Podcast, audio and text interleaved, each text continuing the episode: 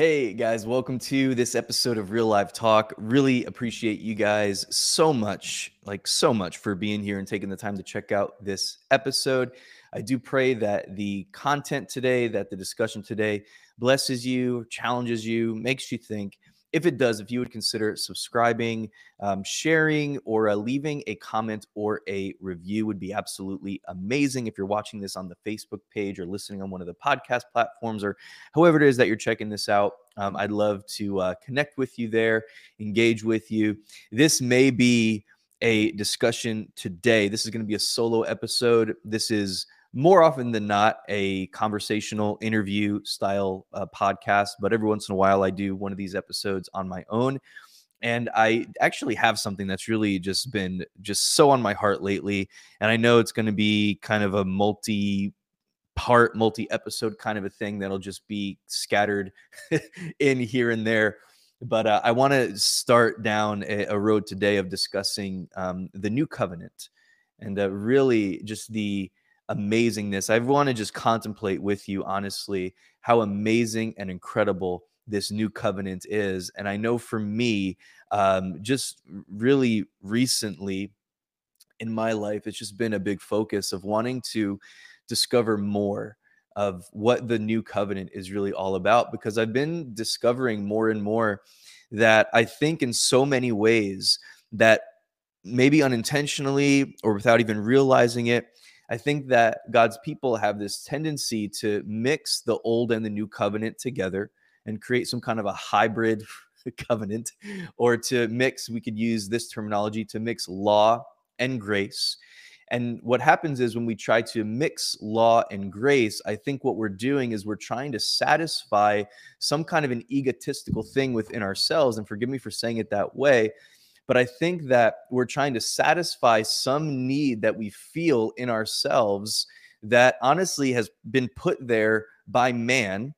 And, and I'm going to explain what I what I mean in, in, in just a minute. But we have this, I think, sometimes need within ourselves to try to what's a good word to try to temper God's grace under the new covenant with something that's a little bit harsher so that we kind of feel like we're keeping ourselves on a short enough leash or keeping other people on a short enough leash where we're going to be protected from sin or protected from straying outside of the boundaries of God's requirements for us. And we actually come under a faulty, it's a misconception to think that the law is better at keeping us free from sin or to keep us from sinning than grace. Grace is actually so much better at keeping us living holy lives, at keeping us relying on the goodness of God. Grace is so much better at keeping us from sin and freeing us from sin and actually allowing us to walk in freedom out of a pure heart desire to be united with God in Christ. Like grace is so much better at this than the law ever was or ever could be. The law is actually an inferior covenant because grace has come. The law is actually, and I'm going to share these scriptures with you as we go through um, this uh, this teaching series. So don't just think I'm throwing out you know words because I feel like using these words. The Bible says that the law, the old covenant, is obsolete meaning it's outdated, meaning that it's not valuable anymore for us, for our lives, as far as um, something in place by God to govern our lives, because God has moved on from that and He's established a new covenant in His blood. And it's a covenant of grace and under the covenant of grace, because of what Jesus did on your behalf and on my behalf, he's given us access into the presence of a heavenly Father that loves us so much that it was his desire in the first place and his plan and his um, uh, effort in the first place to actually send his son, his perfect son, his beloved son, to die in your place and in mine so that we could experience newness of life. I love it's a phrase that Paul will use in uh, the book of Romans that he'll he'll use this phrase that we should walk in newness of life.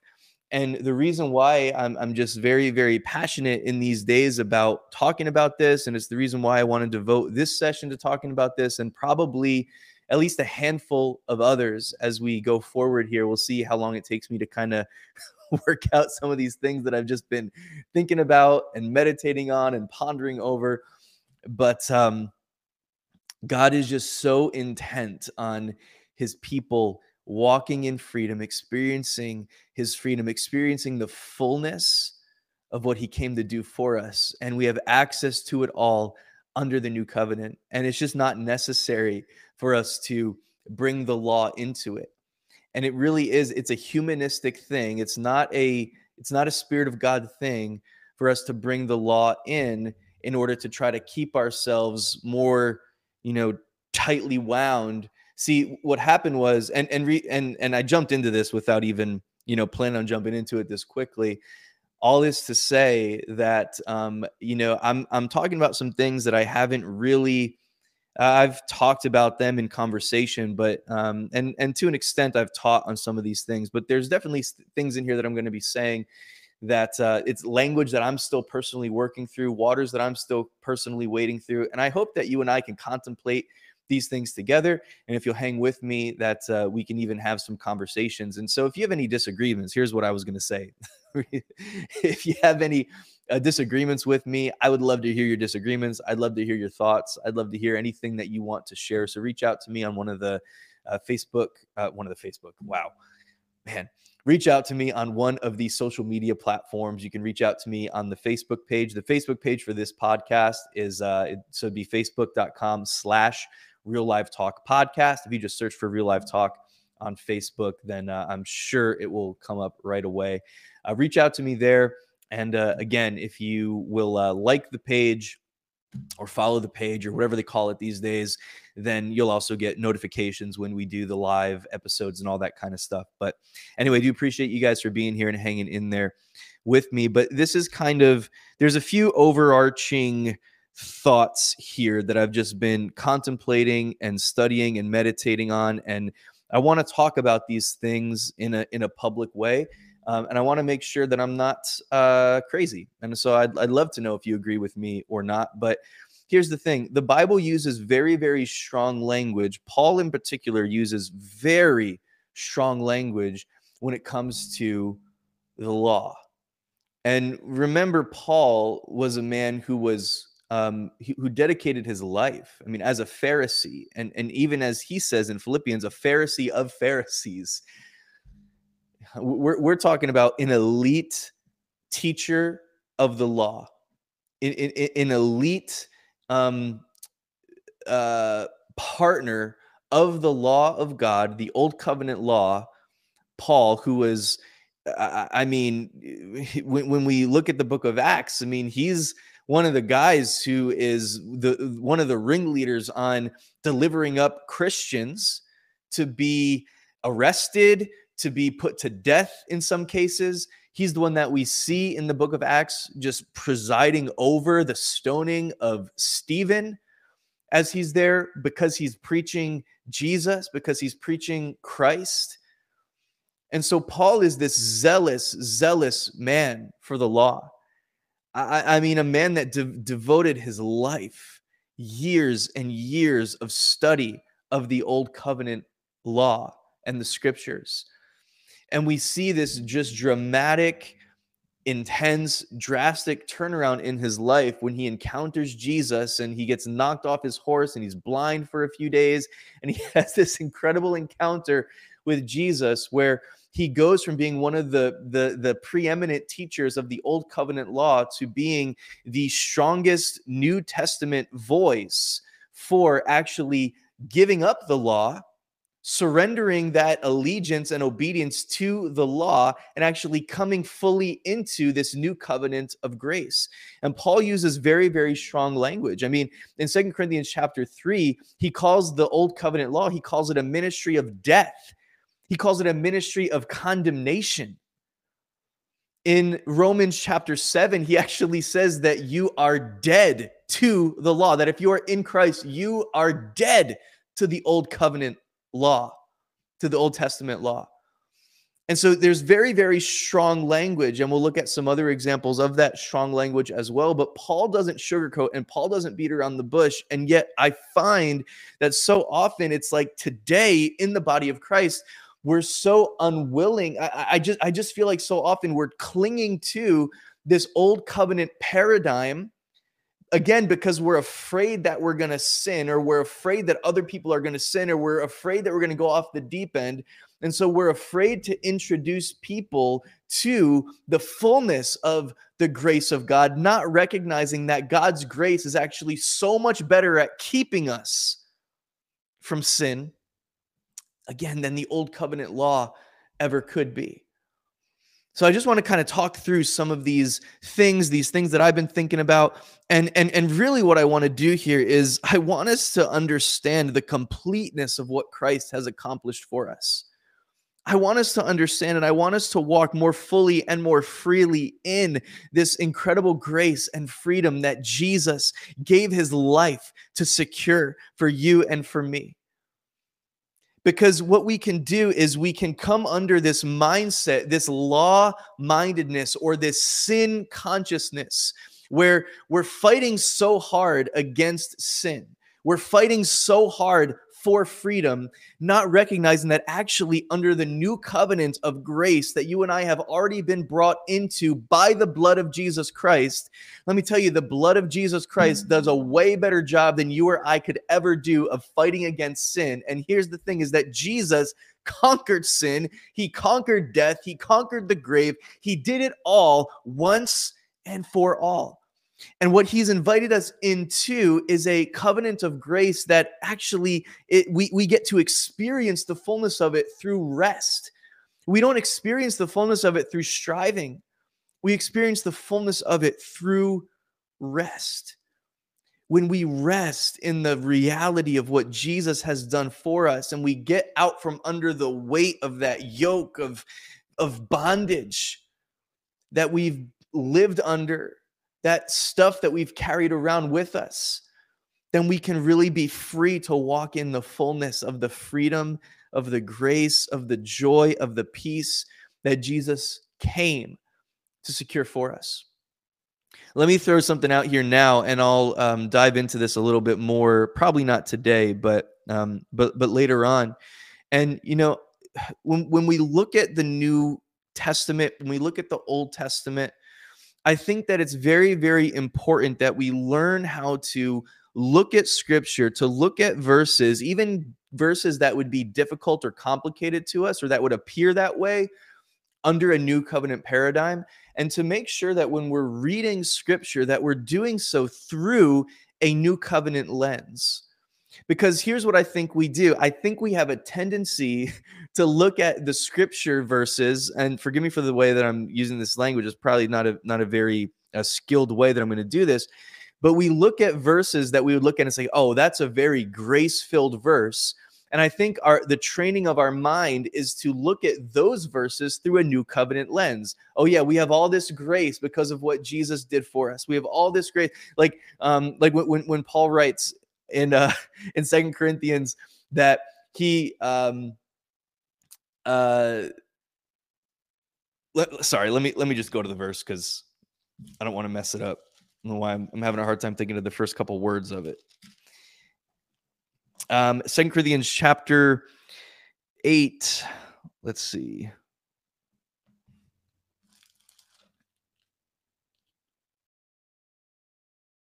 Uh did I say chapter 8? I meant chapter 9, verse 8. And God is able to make all grace abound toward you, that you, having always all sufficiency in all things, may have an abundance for every good work. Like that's a verse that we would look at, and we don't see any, like, I don't see any law in that verse. What I see in that verse is just so much grace. God's making all grace abound toward you so that you always having all sufficiency in all things, have an abundance. Like it's so overflowing with God's grace and God's abundance and God's favor. But then when we look at another verse, whether it's Old Testament, New Testament, whatever, but we might look at another verse that is more on the correctional side or more on the side of what you're supposed to do as a follower of Christ. You know, we and and Paul will go through in a few different places, he'll go through these laundry lists of of things of adulterous and covetousness and all these different things and he'll list out sin.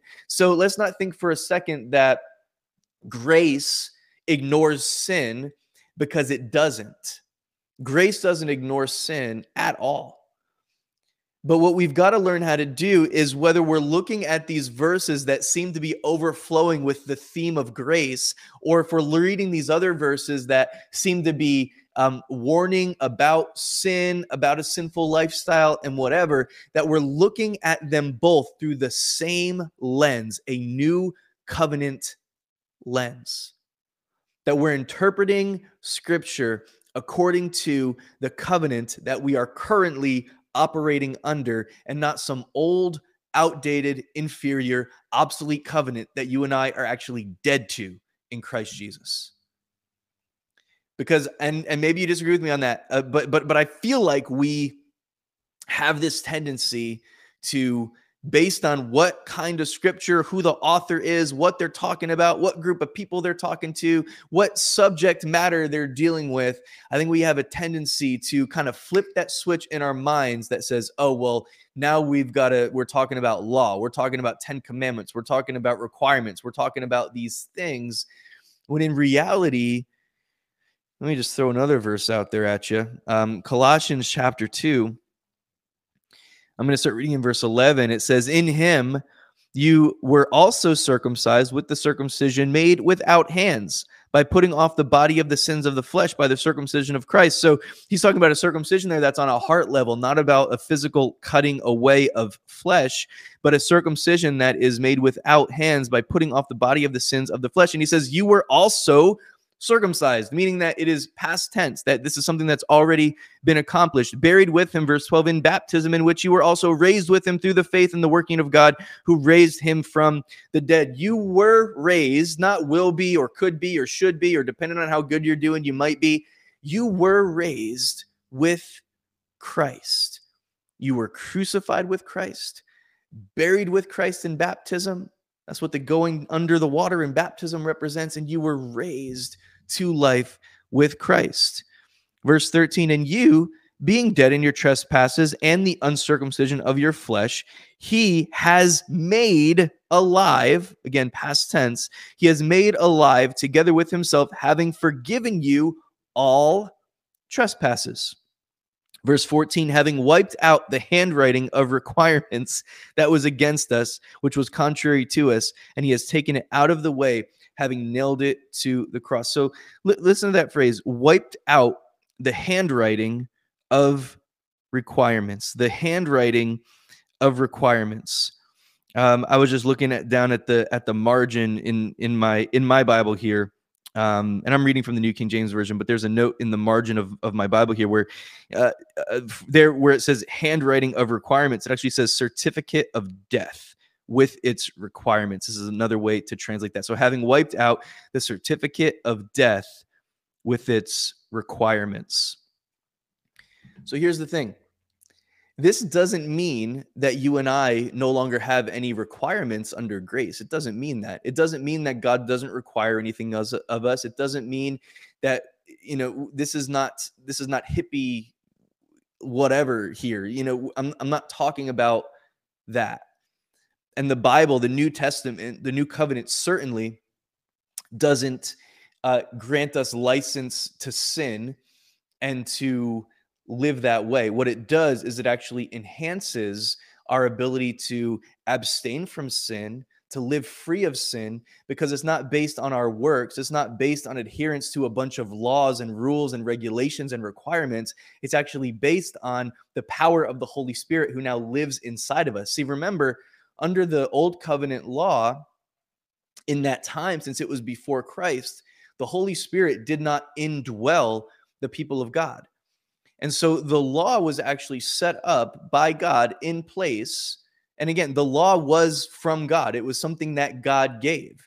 And so the law is not, you know, I don't want anybody to get the idea that I'm saying that the law was bad, that the law was never valid, that the law was evil or something like that. That's not the case at all. The law came from the mind of God. Now, what ended up happening, one of the things that happened with that was that the Pharisees ended up the, the not just the Pharisees, but the Pharisees, the religious leaders, the teachers of the law, the people that were in charge of these things back then, over the centuries, what they did was they took God's law and then they added all kinds of other laws uh, onto it. You know, there's 613 Old Testament laws. You know, we think about the law, we tend to think about the 10 commandments, but that was just 10. there's 603 Old Testament laws besides the 10 commandments. But what the religious leaders did, even beyond that, was they came and they set up all of these other laws and all these other rules and all these other parameters around the actual parameters that God had set up to protect what God had set up. In other words, again, it was that kind of egotistical, humanistic thing that said, I don't trust myself, and I certainly don't trust other people to not sin against God's law. So let's set these other things up in place to protect God's law so that we don't accidentally break the covenant. So, by the time we get to Jesus coming on the scene, there's all these just silly things in place. and it's why the religious leaders would get so mad at Jesus for healing somebody on the Sabbath because they had built up all of these extra parameters around God's law, which said, remember the Sabbath day and keep it holy. Excuse me. And not to do any work on the Sabbath and they completely left the spirit of the law, the spirit of what God had put there in place as protection for them. They left the spirit of that and made it all about the law or all about the rule, all about the regulation. So that if you did any kind of work on the Sabbath, if you did, like, if you did anything but rest on the Sabbath, it was condemnation. And in some ways, um, and I heard a friend say this recently, and I, and I resonated with it so much. And I think that it's so true that in some ways, maybe in a lot of ways, that today, under the new covenant of grace, that we've actually done the same thing that we've tried to bring in extra parameters and extra requirements and to say, yes, God's covenant of grace is awesome. The new covenant is amazing, but let's put these extra parameters around it so that we don't allow people license to sin. And I have to tell you that on paper it looks good, but it doesn't help in the way that we think it does. Now, you know, I I grew up um, in an environment where, you know, I I always felt like what I was doing wasn't enough, and I, I felt like I was very afraid. I was very afraid of God. I was very afraid to mess up. Very afraid to make mistakes. I knew that God loved me. I loved God, but there was a lot of stuff in my head, a lot of condemnation, a lot of shame, a lot of guilt, and this idea that I had to pay for my sins. So, like as a teenager, I remember, I mean, I would respond to every single altar call there was that I was ever at a church service of, and there was an altar call. I would respond to just about every single one because I felt like I got to get this right again. I got to get my life right again. I got to repent of these sins that I've done. I got to repent of this mindset. I got to repent of that word that came out of my mouth. And just like all this stuff. And I always just felt like I wasn't measuring up. It wasn't good enough. And I was afraid that if I didn't respond to that altar call or, uh, or you know, altar call or not, but I was afraid that if I didn't like get everything right, then I was in danger of either losing my salvation or at the very minimum in danger of God being upset with me or not being happy with me or whatever. And so, what was I doing? I was taking God's covenant, God, the new covenant, based on God's grace, secured through the blood of Jesus, a sacrifice that he made on my behalf once and for all, because the Father loved me so much that he wanted me to be able to be with him for eternity, starting here on the earth, to be able to experience heaven on earth, to enjoy his presence, to know what peace is, to know what freedom is. And yet, all the messages I'm hearing are talking about you better get saved or you're in danger of hell. And I'm not saying that that wasn't true, but what I'm saying is that it put a very wrong, to me, a, a, a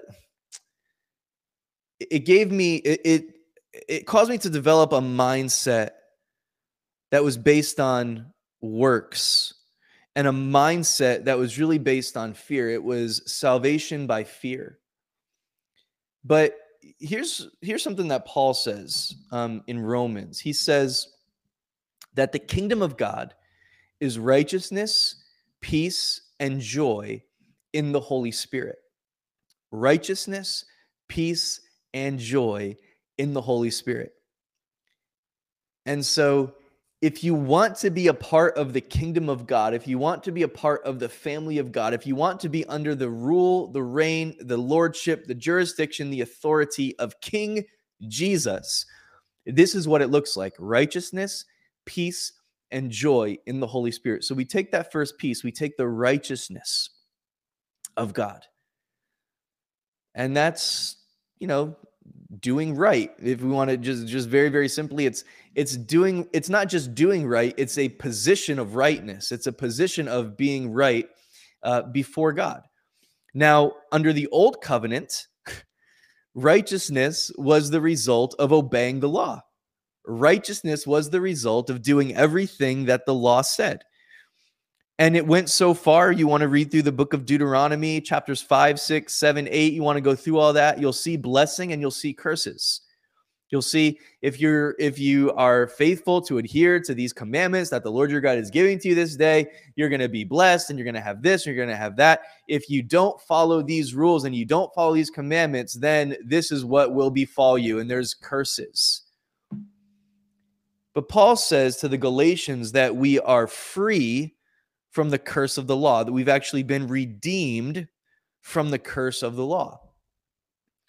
Righteousness under the new covenant is not the result of following all of the rules and regulations. Righteousness under the new covenant actually happens by putting your faith in Jesus because you actually become the righteousness of God in Christ Jesus according to uh Second Corinthians chapter 5 verse 21 you become you are made to be the righteousness of God in Christ I heard somebody say recently, uh, and, and I might be saying this wrong, but it was the idea of you're not just righteous in terms of right standing before God, you're right standing in God. you you because your place, your position is in Christ. And it's completely based on the finished work of Jesus. And so here's what I was going to get to that I haven't gotten to yet. But this is one of the uh, kind of overarching is it overarching or overarching? I feel like I I always pick one and I, I don't know which one it is. Uh, so correct me there. Is it overarching or overarching? Uh, overarching sounds better. Um, things just just kind of uh, topics or or just points that I want to kind of talk about as we're going through some of these concepts that all of our requirements for salvation they're met in Jesus Christ. So it's not that there's no requirements for us under the new covenant of grace. It's just that Jesus has already met those requirements for us. And because he's already met those requirements for us, it means that we are free to to trust him, to walk with him, to obey without the weight on our shoulders of, oh man, I really messed up today. Oh man, I really blew it today. And so notice the difference. It's not this thing that says, uh, well, you don't have to do anything. You can do whatever you want because you're under grace. It's not that. It's not that. Paul deals with that in Romans chapter 6, verse 1, And he says, So what shall we say then? Because he just got done at the end of Romans chapter 5 talking about how great grace is and how where sin abounded, grace abounded, abounded much more. And we get into Romans chapter 6, verse 1, and he says, So what shall we say then? Should we continue in sin that grace may abound? In other words, if grace is so great and grace covers us and grace is stronger than our sin, do we just continue in sin since we have all the grace that we'll ever need anyway and grace is much stronger? But the next line he says, Certainly not. For how shall we who died to sin live any longer in it? So here's the thing under the new covenant of grace, see, look, under the old covenant, forgive me for getting preachy, but under the old covenant, you were a sinner. You were a sinner tainted by the sinful nature of Adam and humanity, you know, the, this sinful nature, gene trait, whatever it is that was passed down from every single person that's ever lived. And, and, and, and you were a sinner. And by following God's law, by following God's command, you could be granted a status of righteousness by faithfully obeying the law. You didn't have to do it perfectly because there were sacrifices in place for that. But notice how the sacrifices had to be done over and over again. And then on the Day of Atonement, every single year, one day per year, where they would sacrifice on behalf of all of the people for all of the sins that they committed that they forgot about, that they didn't know that they had done, that they didn't have an animal to sacrifice in order to properly repent for it, and whatever. And so there were these, there was sacrifice in place, but it was not enough. The Hebrews tells us that the sacrifices, the Day of Atonement, the, the these sacrifices that were made on behalf of God's people, it wasn't enough to, to save them from their sins. It wasn't enough to forgive them for their sins. All it did was temporarily cover over their sins.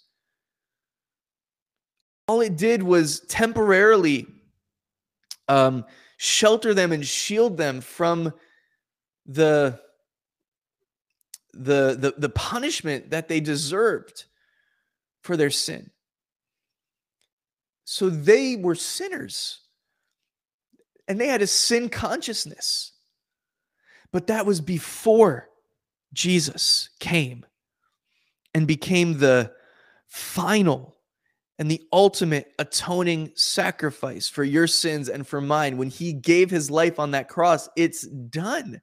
It was once and for all. It's futile for you and I to do what we so often do and try to pay a penalty or pay the price for sin that Jesus already paid for on the cross. It's completely unnecessary. And it's a law mindedness it's an old covenant paradigm that causes us to think that way, to live that way, to walk that way. So Paul says, the kingdom of God is righteousness, peace, and joy in the Holy Spirit. The first component of that righteousness, righteousness, right standing with God, right standing in Christ, right standing before God but look, it's not based on your works or your ability to fulfill the law, to fulfill the commands, to it's not even based on your ability like like like uh, what Jesus brings into the into um, in the gospels when they ask him about the the first great commandments and and he says love the Lord your God with all your heart, soul, mind and strength. It's not even a, based on your ability to do that well. Your righteousness is based on Jesus being perfect and being obedient in your place because as Paul tells us in Romans chapter 5 that his obedience became your obedience. Meaning that even when you don't get it right, it's not about that.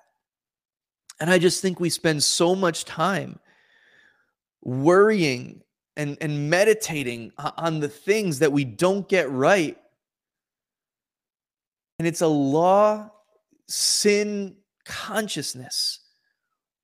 It's an old covenant paradigm because under the new covenant, uh, and with a new covenant lens, a new covenant perspective, a new covenant paradigm, a new covenant mindset, it's not, oh, I'm just going to sin today because Jesus paid it all. No. But it is recognizing that when I mess up, when I don't get it all the way right, which is a lot, that the weight of that requirement is not against me because Jesus wiped it out and he nailed it to the cross.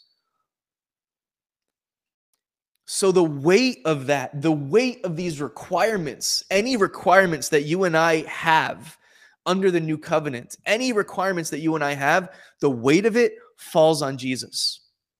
I'm still looking for better language to describe this, but it's like when we read scripture, because we read scripture on this side of the cross in the new covenant, we read scripture that talks about doing certain things and not doing other certain things. But here's the thing about it the weight of it is not on you. The weight of it is on the sacrifice of Jesus, which was a once for all time thing, and it was sufficient. So that when you mess up, when you sin, when you struggle, when you have an addiction, when whatever, you don't have to look at yourself and beat yourself up and feel ashamed and wonder if God's upset with you or wonder if God's happy with you because you are in Christ listen, you are in Christ. That means that God cannot look at you without seeing Jesus. And God cannot look at Jesus without seeing you. God the Father, I'm, I'm talking about. God the Father, when He looks at you, He sees Jesus. When He looks at Jesus, He sees you because you are one. You are united with Christ. I hope this is good news for somebody. Your requirements are met in Jesus. This is like this great, you know, we talk about the scandal of grace because it's like you and I, we did nothing to deserve this, but God loved you so much that he sacrificed himself so that he could qualify you in order to give you everything that he has. He knew, we made it very, very clear in the Old Testament that we couldn't do it right. We made it very clear to God that we could not get it right on our own, that we could not get it right, even with all of his patience and all of his long suffering and loving kindness and mercy and all of his rescuing and all of his providing and bringing water out of rocks and bringing food up from the ground and all the things that he did to protect and provide for his people. We made it very, very clear that we were not going to get it right and actually, Paul actually tells us in Romans chapter 7 that that was actually the purpose of the law. It was to be our tutor to bring us to Christ.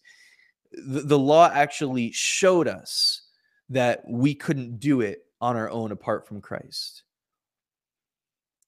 So God took it upon himself because he wasn't willing to sacrifice his relationship with you.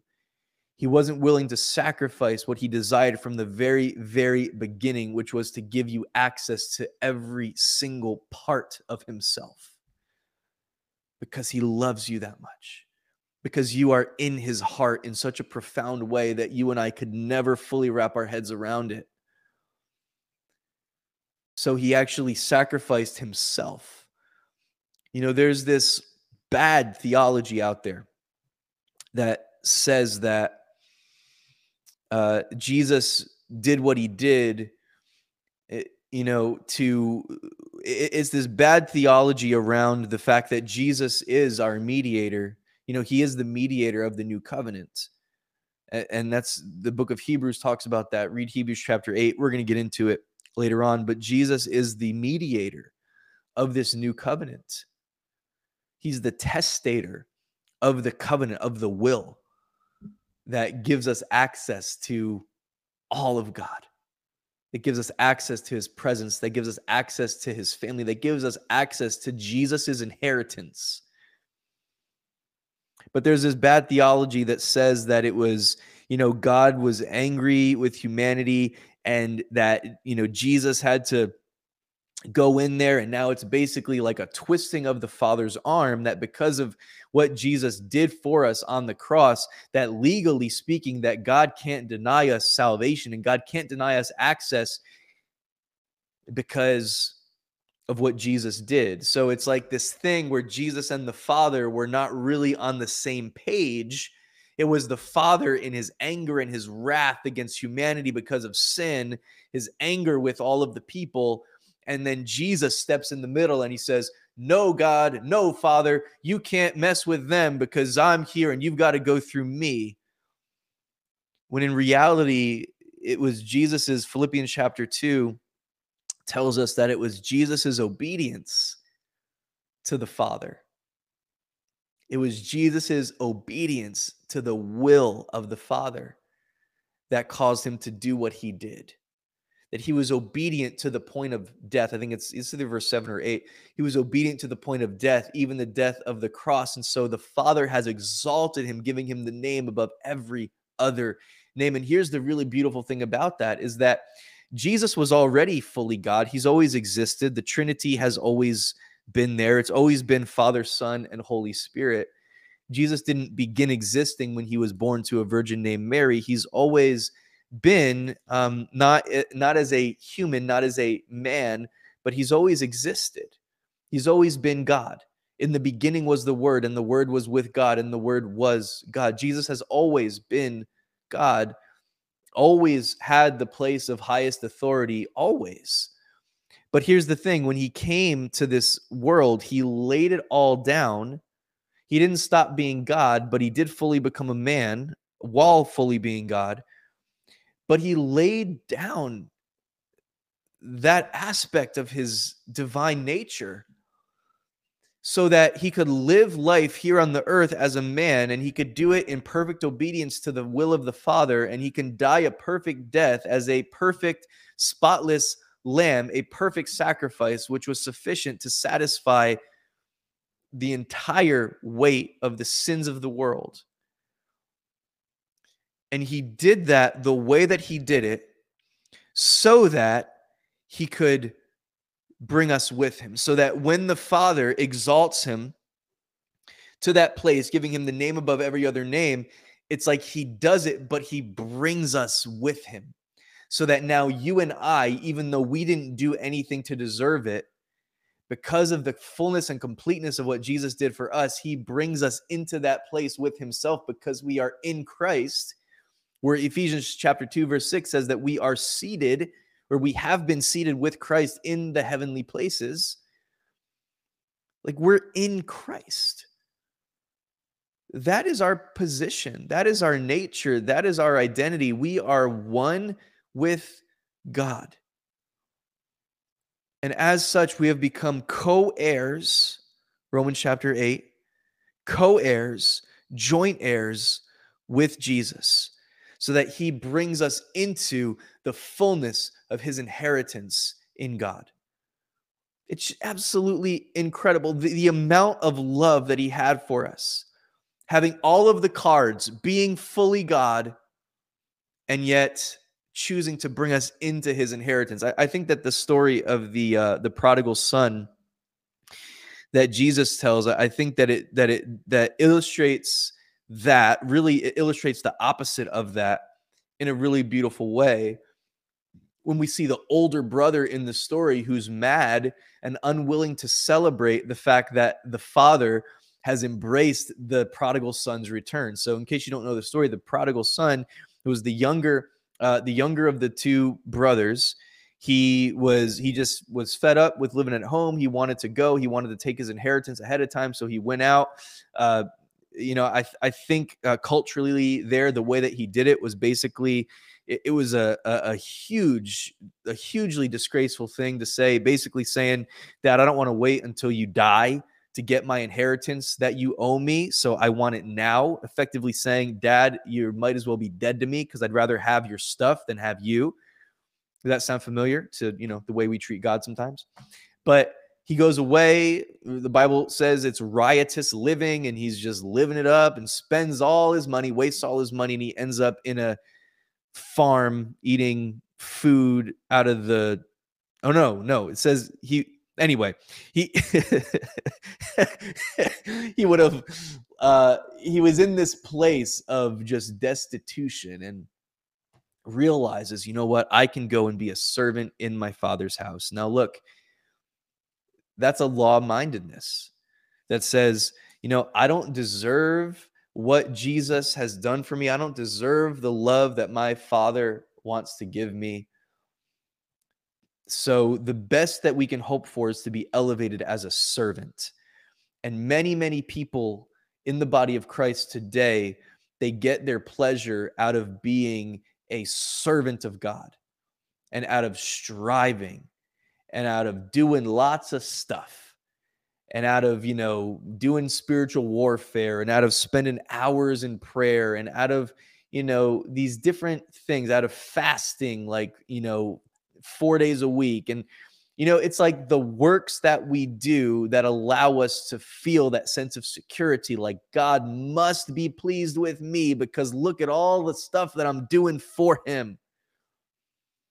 And the reality is that, of course, there's there's merit. Of course, there's um, there's I mean, it's very helpful to fast. It's very helpful to spend hours a day in prayer. It's very helpful to do these things as far as your growth and your connection, you know, your mindset changing and all of that, but it doesn't do anything to change how God feels about you. And so if you've been striving and struggling and fighting to try to get God to see you, just stop because he sees you. He sees you in Christ and he loves you as much as he ever possibly could. And there's nothing that you could do that would cause him to stop loving you. There's nothing you could do to make him love you more because you already have all of his love. You already have the full weight, the fullness of the love of your heavenly Father. And you had that. I mean, you, you had the fullness of that even before you came to him. while we were yet sinners, Christ died for us. It was the will of the Father for you to know him because he loved you even before you came to him, even before you gave your life to him, even when you were stuck in your sins and you were, even with all of that, he loved you fully and completely with all of the weight of his love. And it's what Jesus did that allows us access to our Heavenly Father, to the newness of life that He has for us. I think I, have been trying to get back to this. So the prodigal son comes home and it's not at all the reception that he was hoping for. He was hoping that he could just kind of barely just do enough to beg enough, to look good enough, to gain enough compassion from his father that he'd be able to just barely get his foot back in the door and maybe be elevated to the status of servant, which would be much better than what he was currently uh, experiencing out on his own but the father just embraces him, completely restores him. You'll see he puts a robe on him, puts a ring on his fingers, covers his feet. He just gives him the, just the, this incredible loving reception. He's celebrating the return. He gets everybody else excited about the son's return, even though they must be aware of the disgrace that he's put on his family by leaving the way that he did. I mean, look, God is not afraid of of of of uh the the scandal God's not afraid of the scandal of accepting you back. I, I, guarantee you, there must have been relatives besides just the son, the older brother that we see in the story, but other relatives and other people around the kingdom and or around the household or whatever that were looking at, at the the way that the father was receiving his his his younger son, and and they were looking at that like thinking bad about him. Like, why would he accept this guy back after all that he did to put such a blemish on the family name? Just like there might have been people out there in your life, or maybe you've even had these thoughts before where it's like, you know, it's like that Jonah mentality of not wanting to be obedient to God to go to Nineveh because he's got such a this just anger in his heart toward those people that he doesn't want to go for fear that they might actually get their life right with God. Like this thing that happens sometimes in the people of God where we judge others because their sins are so great and we judge others because they, you know they've done so much to blaspheme or destroy or put down the name of Jesus or whatever it might be. And we think that they couldn't possibly measure up and they shouldn't be able to come home. And so what we have is we have this older brother in the story who then he's having this conversation with his dad and he's like dad why are you doing this why did you kill the fatted calf and throw this feast for your son who left when all these years i've been with you and you never did this for me all these years i've been with you and i, I just think about about jesus and the way how he's been so faithful He's never left the Father's side. He's always been the faithful, perfect, amazing Son of God. And yet he doesn't treat us like, come on, dad, why are you letting Duke, with all of his faults and all of his sins and all of his fears and all of his problems and all of his challenges and all the times he's rejected you, why are you allowing him to come home and participate in my inheritance? He's like, no, no, no. I'm going to be obedient to my father. I'm going to go and I'm going to be obedient to the point of death, even the death of the cross, which is so significant because cursed is anyone who hangs on a tree. Jesus became a curse for you so that you could become the righteousness of God in Christ Jesus. He became poor for you so that you could become rich in Christ Jesus. It's a it's just it's such a beautiful thing what because the older brother in the story, what he's really, I would imagine, you know, what he's really frustrated about is the fact that the the younger brother already squandered all of his inheritance. And so now he's coming back into the family and he's being accepted back as if nothing ever happened. And now there's less inheritance to go around because he's already spent his. And so the older brother is like, Well, I've got my inheritance, but you know, kind of doing the math and saying, is he going to come in and I'm going to have to share this with him now? But on the other hand, Jesus, our elder brother, who had everything, who had it all, who was completely perfect, never did anything wrong, he loved us so much that he was willing to lay it all down to bring us into his inheritance, to share his inheritance with us. And this is the reality of the new covenant. And this is the reality of the righteousness that you and I have that's not based on our works or what we've done, but fully on Jesus. And so the kingdom of God, let me just finish up this other thought. I'm like running in circles, I feel like trying to loop all these things back together. But so the kingdom of God is righteousness and peace and joy. And so the kingdom of God, the family of God, the rule, the reign of God. This is how it's defined. This is how it's described. It's righteousness. It's right standing with God. It's it's that right standing in Christ, in the heart of God, but it's not based on your works. It's not based on obedience to a list of rules. It's based on what Jesus did for you. The weight of that perfection all falls on Jesus. And he invites you and I into it so that we're completely free to live for him. We're completely free to fall in love with him. He's like, I want you so free so that you can just focus on my goodness, focus on loving me, focus on me loving you, focus on these things. Focus on, I don't want your focus. I don't want you distracted by having to adhere to a bunch of rules and regulations. Let your life in Christ, the newness of your life in Christ, lead you to walk in freedom where we're not putting the cart before the horse. You know, in the old the old covenant was opposite. The old covenant was you do this and you get this. The new covenant is Jesus did it all for you, so walk in it. And, and, and I love the way that Paul talks about this. We find it in uh, Galatians, uh, is it Galatians uh, chapter 2, verse 6, where he says, As you have therefore received Christ Jesus the Lord, so walk in him. And he says it again in Romans chapter 6 walk in this newness of life that you have in Christ Jesus. Don't get bogged down by the stuff you have to do. You know, let righteous living flow out of your life as you fall in love with Jesus. And just to make sure that you can do that, I'm taking out all of the weight of the requirements. I'm Jesus nailed it to the cross so you don't have to be weighted down by stuff, by doing stuff. You're completely free to rest in me. This is the gospel. This is the kingdom, righteousness, and peace and joy. You know, God actually rules and reigns and governs from a place of peace. There's a messianic uh, prophecy in Isaiah chapter 9, uh, verses 6 and 7, talks about how of the increase of his government and peace, there will be no end.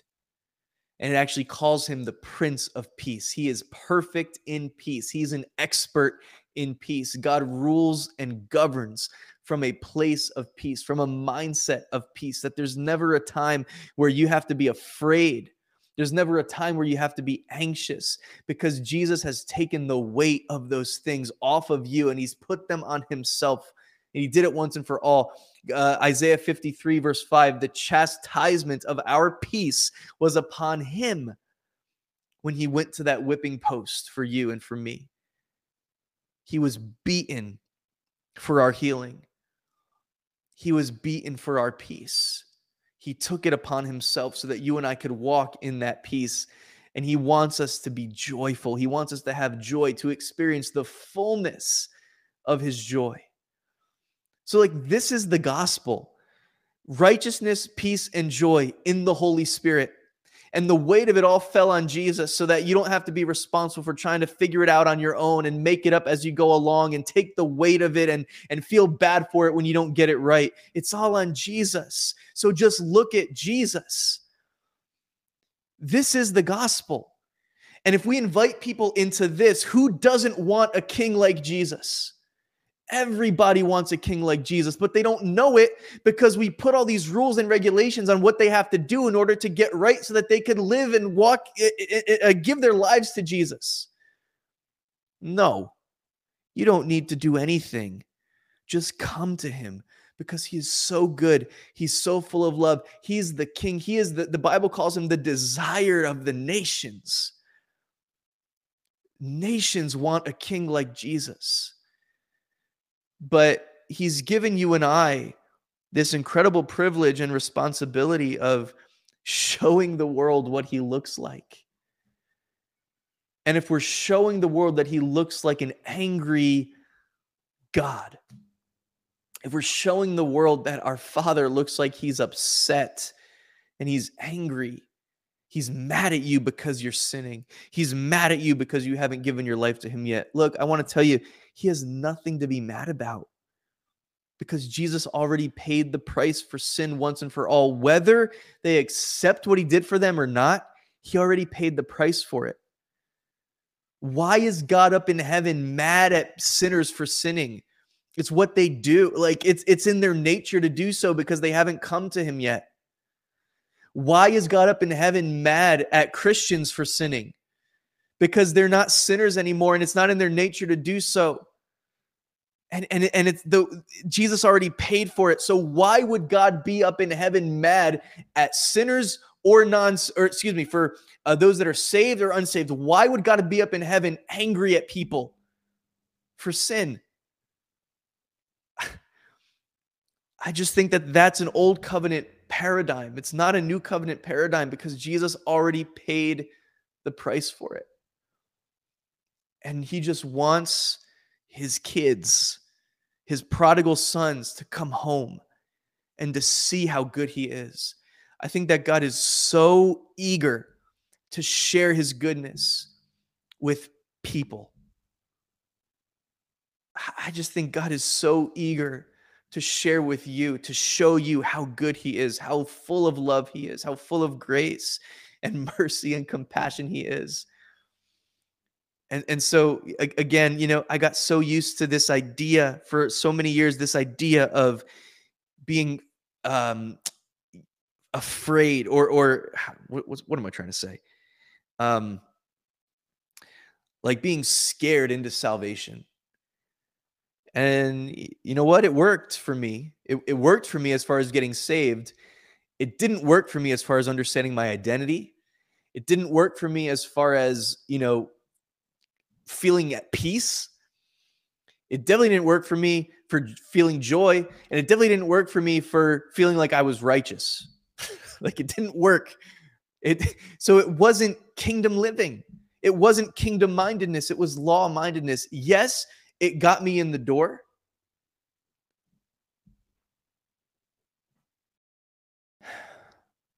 But if the best we can do is scare people into salvation, we're not giving them the opportunity to really be acquainted with the loving Father who did everything just to be with them so that they could be one with Him, so that they could enter into His rest and experience His peace and His joy.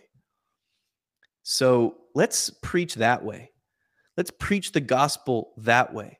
Let's preach salvation and repentance and forgiveness of sins that way. Let's preach avoiding hell that way. Like let's let's preach from this place of not just scaring people into the kingdom but like loving people into the kingdom and showing people how good the Father is and how good Jesus is and what a good king he is that he wants to to to to rule and to reign in our lives but from a place of righteousness and peace and joy in the holy spirit. And he gives us his holy mm-hmm. spirit. So we have that fellowship and communion and partnership with him. We get to to to to to be free to walk out in freedom from sin freedom from addiction freedom from fear freedom from bondage and all these things that we've carried around with us for so long through the power of the Holy Spirit who lives within us, not by adhering to a list of rules and regulations and things that we've got to do to get right and all this kind of stuff. It's it's not that. We're under a new covenant of grace.